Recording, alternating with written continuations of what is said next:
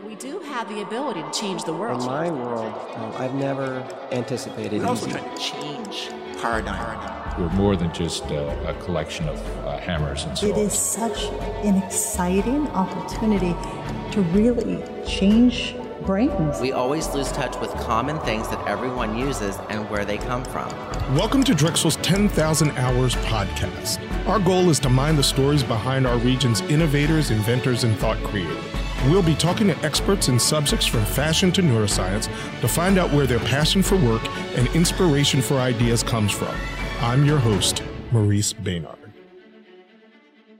and law school wasn't easy you know and, and, and compliance hasn't been easy so i mean in, in my world um, i've never anticipated easy That's Paul Flanagan, assistant professor of law at Drexel University's Thomas R. Kline School of Law, and one of the first compliance specialists in the country. He's held compliance and privacy related positions around the country and has published widely on these topics. He's also, as I find out, a pretty great tennis player. Yeah, I mean, at any time, I could just insert a Paul Flanagan, welcome to the 10,000 hours. But I'm not going to start there. We are going to start with competitive tennis because like I'm, that. I'm super excited. So, where'd you grow up in the U.S.? I, I was born here in Philadelphia, but then my dad, who's a physician, moved me because he had a, um, a kind of a streak in him that he wanted to see the country, Yeah. which isn't your typical uh, physician. Uh, he moved us to Arizona. Wow, that's a long way. It's a long way. I, I moved uh, all the way across the country to a little town called Prescott, Arizona, which is uh, about there was about sixteen thousand people there. Did he move there because he was then going to be the one physician in Prescott? No, I think he went there because he had wanderlust. He became a doctor so he could uh, call the shots and basically go where he wanted to go. It wasn't that he wanted to start a practice and then get it big. He wanted to be able to see the world. And, uh, you know, as a physician, I think he had the opportunity to do that. And I think my dad's wanderlust has always ki- kind of followed me along because I've, I've, I think I got the same wanderlust. So, let's do tennis. I would love to. When did you get into tennis? When did you first pick up a racket? Oh, that's a really. Um, this is a good question. I, I was uh, six years old. Yeah. And my brother was a tennis player, and my sister was a tennis player. And I'm very competitive. I've always been competitive, um, mostly competitive because they were older than me. And as, as a baby, you're always competitive with your brother Absolutely. and sister. And they Gotta were they, they were always doing things, and I was always envious that they were out doing stuff. And so they were out playing tennis. And I'll never forget there was this store called Yellow Front. Um, they bought me a, a, a wooden tennis racket. And from there, I uh, I would just play against my sister, who was much better than me. She's only two years older, but she used to beat the crap out of me. And and and my competition with her um, was I just wanted to beat her, uh, no matter what. She's so, placing balls. Oh, with my God. And she's hitting me, too, you know? court. Yeah. Oh wow, she's Well, hitting right yeah, at you. when when the, when the arguments would go, What was the day that you beat your sister? Oh God, that was a wonderful day. I, it, um, you know, it's interesting. I so I, you know, I, I can say this on radio, but uh, I went through puberty. Yeah. and, Oh, you got bigger. I got a little bigger, Stronger and faster. I'm a, I'm a guy, so I, I actually caught her, and um, I She didn't know it was coming. and she didn't know it was coming, and I just started getting a little better. My serve was a little stronger, my forehand was a little bit stronger, and I eventually caught her, and I think I beat her six four, and um, she handled it well. And that was the last day she played you. Things changed yeah. after that. They Did did. you hit her with the ball? Yeah, I did actually. did. I did. I, I chased her. You know, yeah. Well, we were 14 and 16. And, I mean, that's. But there comes a point when you hit puberty where you realize that you're bigger than your sister and you stop. So at your height, how good were you? Um, I got pretty good. I got What nationally was your ranked. state and national ranking? Let's yeah, do you're going to ask me that. Let's do it. I was number uh, two in Arizona, uh, number 17th in the Southwest, and 122nd in the country. I love that. I just, I'd get it on a plaque and Yeah. and thank you for asking that because I don't think I've been asked that question in, in 20 years. Where'd you, what was your first undergrad? Where'd you go? I went to Catholic University in Washington D.C. Um, and and that was an amazing experience. Uh, again, man, I grew up Did in a small town. Did you join? Um, I was on track to go to a Division One school. Um, I was on track to probably you know be a, a scholared uh, tennis player. Playing on a tennis scholarship, and you know the goal of all tennis players is to go to Stanford. That's where John McEnroe went. But we moved to the East Coast when I was 16 and a half. and then uh, you're moving across country. I was going to a public school, and I ended up going to a private school. I went to Malvern Prep. In Malvern Prep, everybody wore ties. I actually tucked my tie in. I didn't know how to wear a tie because in, in Arizona, everybody is. There's no ties in Arizona. No, no, I never wore a, jacket in my life. So I, um, you know, I even wore shorts to school occasionally. It was Arizona, so I when I went out to Malvern Prep, I, I tucked my tie in, and I was made fun of the, the day number two. Um, I had no idea what I was in for. Um, but like the competitor in me said, I'm going to survive. I, I actually first six weeks I ate lunch in the cafeteria. I mean, I mean in the in the library because I I, I was just Because you didn't know where the I didn't know anybody. was? No, I didn't know anybody. didn't know I didn't know It's anybody. a really sad story. Yeah, this it's has a- gotten very dark. No, no, no. It's, it's really it's, the beauty. I mean, the, the, the grit is that I Yeah. that I pulled out. I made a lot of friends by I, I um. But I, what happened is I dropped tennis. I came out and I dropped tennis, and um, then they found. I think the only reason they accepted me is they found out my dad went to Georgetown and I played tennis, so they accepted me. Yeah. And we um, got him. We'll take it. so I played I played tennis and did very well there. But um, when you're in that competitive of, of a level, if you drop even six weeks, it's over. You can't stop. Just losing that edge enough was enough for me to say I don't I don't think I'm gonna um, do the Division One thing. For me, you don't do all this not thinking you're going pro right. right? I Right. mean, That's what you're gonna do. I mean, that's what you're going to do. So I, I, I mean, from the time I was six, I thought I'm going pro. That's it. I'm going to go pro. I'm going to go pro. And when we moved, I realized probably within six weeks that that wasn't going to happen. But but then I transferred all that into let's go to school. And so I picked a I picked a Division three school on purpose so that I would not be um, Tempted? tempted. Perfect word. Because I think if I went to Division one, I'd walk on. Absolutely. Um, if I went to I went to Division three, I would think I'm too good for the Division three, and I would just ignore them. this was you making a conscious decision that I'm not going to go pro, and to do that, I'm not even going to tip myself Yeah, I- with good players. I was all in or all out, and I just I went all out. I just said, why, why am I going to go torture myself? was there one moment of regret? Yeah, oh yeah. Tears like every day, right now. No, I think there was two years of regret. I think, um, you know, I- the, the first girl I dated, I don't think when I was in, co- in college didn't understand why I was moody. She's like, why are there so many rackets in this room? you know, just like a like all freshmen, we're all moody. We're going through life, but I was moody for another reason, Yeah. And that reason was I, I should be at um, Stanford or I should be playing tennis somewhere. And and I, and really, the first year was me just trying to figure out what this all meant because you have to realize. I mean, from the time I was six, I was preparing myself for this life that you know, and so I think the next eight years was me dealing with that, and I needed another thing, Another thing. another thing. When the law school popped in, I thought, now that one's out of my reach. Yeah.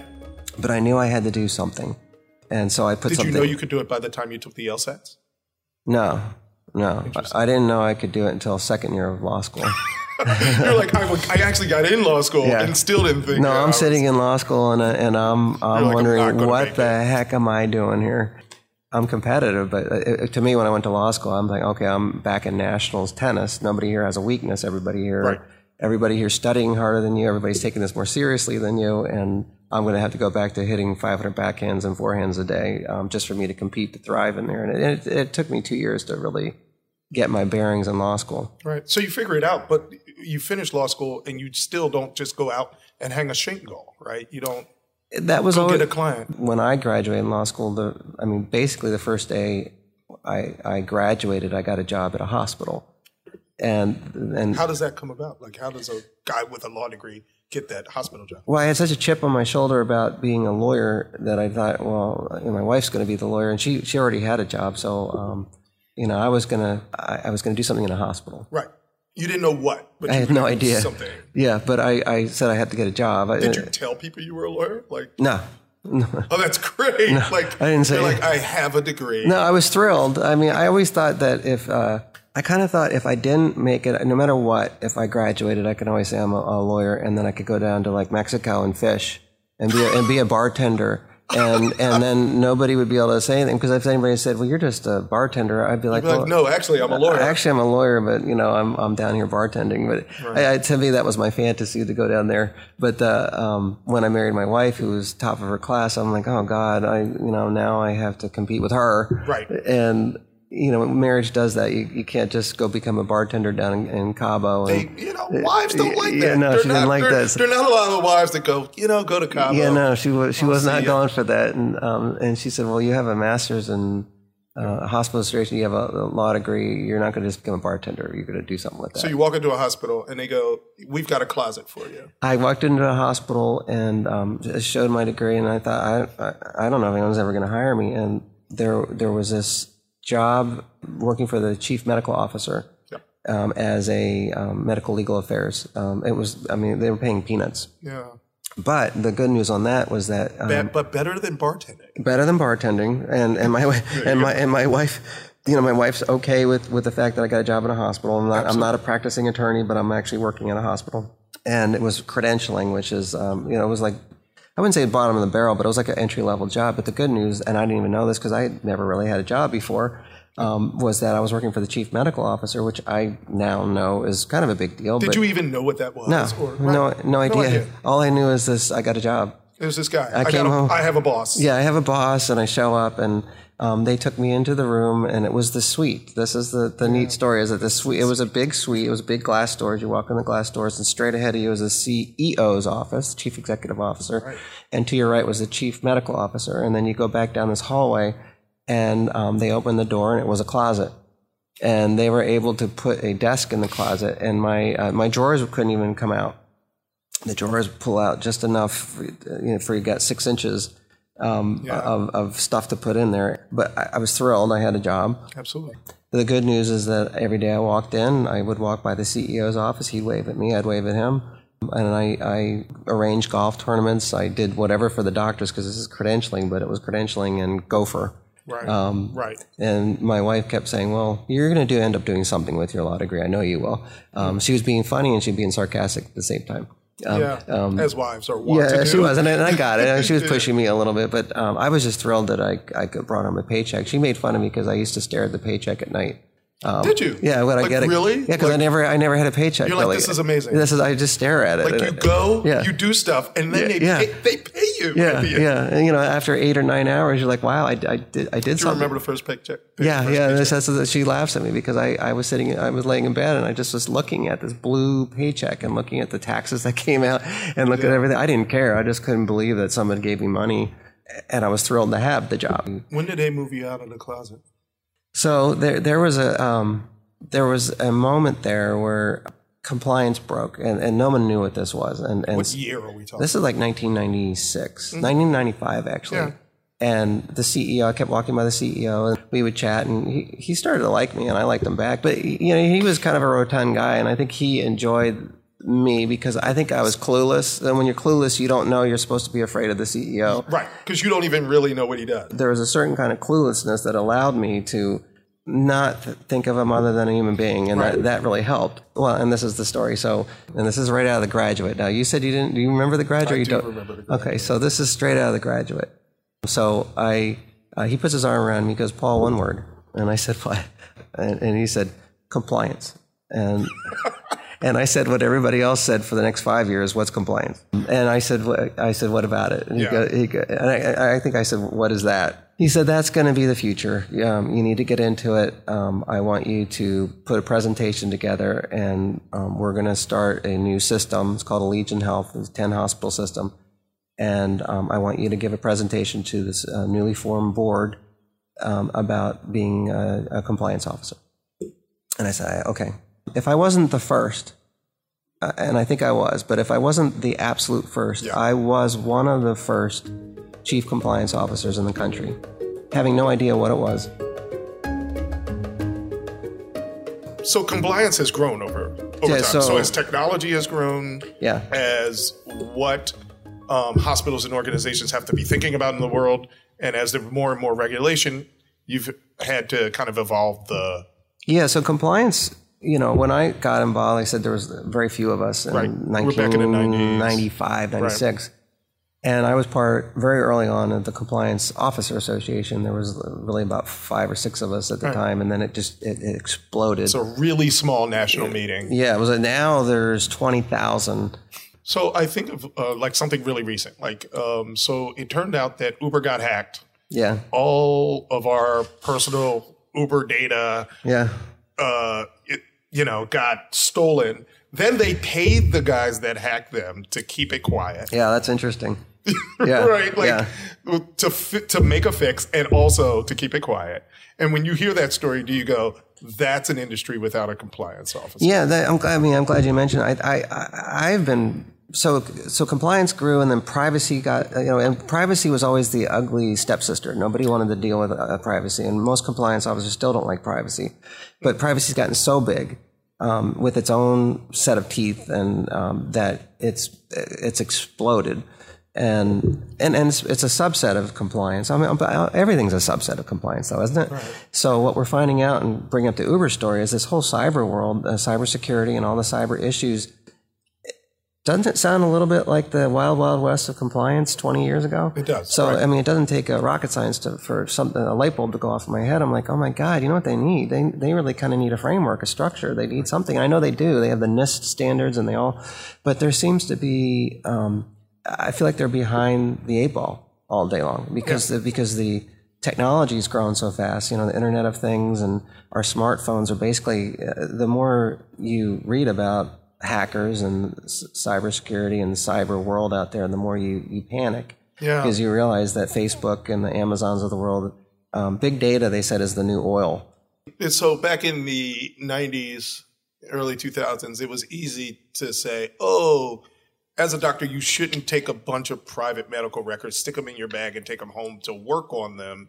That's unsecure. That's a bad idea. You also shouldn't be sitting at the table pointing out to your relatives, like, look what this Right. guy And so, I mean, so the world's come from me starting out in compliance where I would lecture or I would train physicians or anybody else to say, don't take your medical record into Denny's and don't leave it there. Right, that's a bad idea Or at the salad bar as you're eating your salad, don't leave it there and go back to your thing.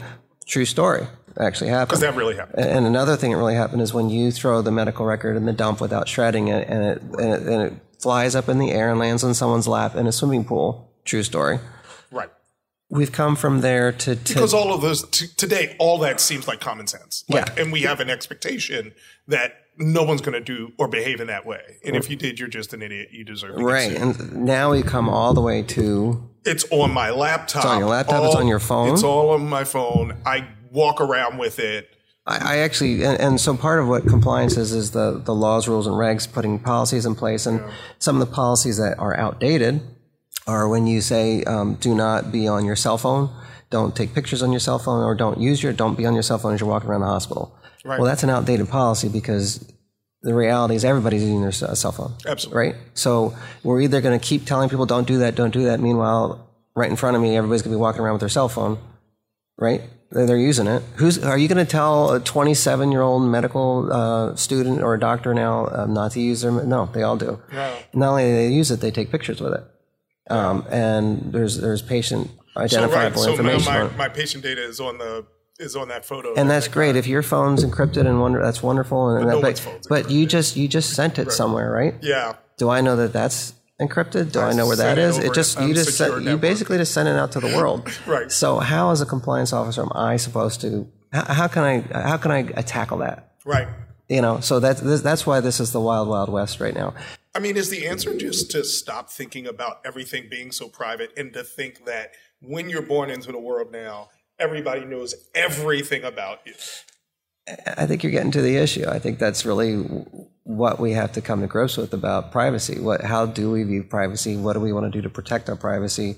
How private are we if we're putting everything on the internet? Have we gone too far? Can we can we go back to being private people? Well, this is uh, this this is kind of where I'm at actually in my career. I'm I'm looking at how do I bring all of uh, the 23 years of compliance and Yeah. the the 20 years of tennis Yeah. into my world of of how do I tackle this new particular area that seems to be falling somewhat uh, or or parallel or something related to compliance. How do you address it? And I, I think a framework needs to be involved. Not a framework to solve it, but a framework to corral it and to address it, to deal with it. Um, educating, some sort of risk management type of thing where you're dealing with risk so that people are aware, hey, when, when you get that um, email that doesn't look quite right, you know, don't don't click on it. Or if you think it's funny, don't do it. But unless you train, and that's what I learned in compliance of one of the elements of compliance is training. Unless you train people Um, is that going to solve it? No. But um, again, like compliance, are you able to be compliant with everything? No. But you're putting a framework in place to at least. What question? Uh, uh, do you otherwise, you give up. would ask you And I, I don't think you, I don't think that's the answer here. With my job, With or just to, yeah, well, well no, listen. this could go, go far wide. Yeah, specifically with It's- there there again with the issue. Um, I, you know, I, in law school, I always I always wanted to know the why. I think that's I'm always wanting to know the why. And so if somebody would just say why to me, I think I could nail it by saying because it's the right thing to do. Right? It's the right thing to do. So why why why are you doing this? Why I mean why is this in your eye? You know, you can get all the other reasons, and you can you can poo poo it all you want, but at the end of the day, it is the right thing to do, isn't it? Yeah. I mean, truly, I mean, to, to be compliant, it's a good thing. And I, um, I've been with other people that got it, and they always called it, they preached it as the good news of compliance, not the bad news. You know, and, and I think uh, too many not so good compliance officers walk in with a club and they say no and they're angry and they're, and I got you. Um, I, I've never been that route. My route is even when the person says, Are you going to be, are you going to be able to work with us? I know what they meant, but I also know what I meant. And what I meant was, of course, I'm always trying to build bridges. I'm not here to, you know, put up a, a, a wall. I'm, I'm, I'm a bridge maker. Paul Flanagan, thank you so much. For Thank being you. on the 10,000 Thank you. You were great. I enjoy. I enjoyed this very much, more than I even realized. The 10,000 Hour Podcast is powered by Drexel University Online.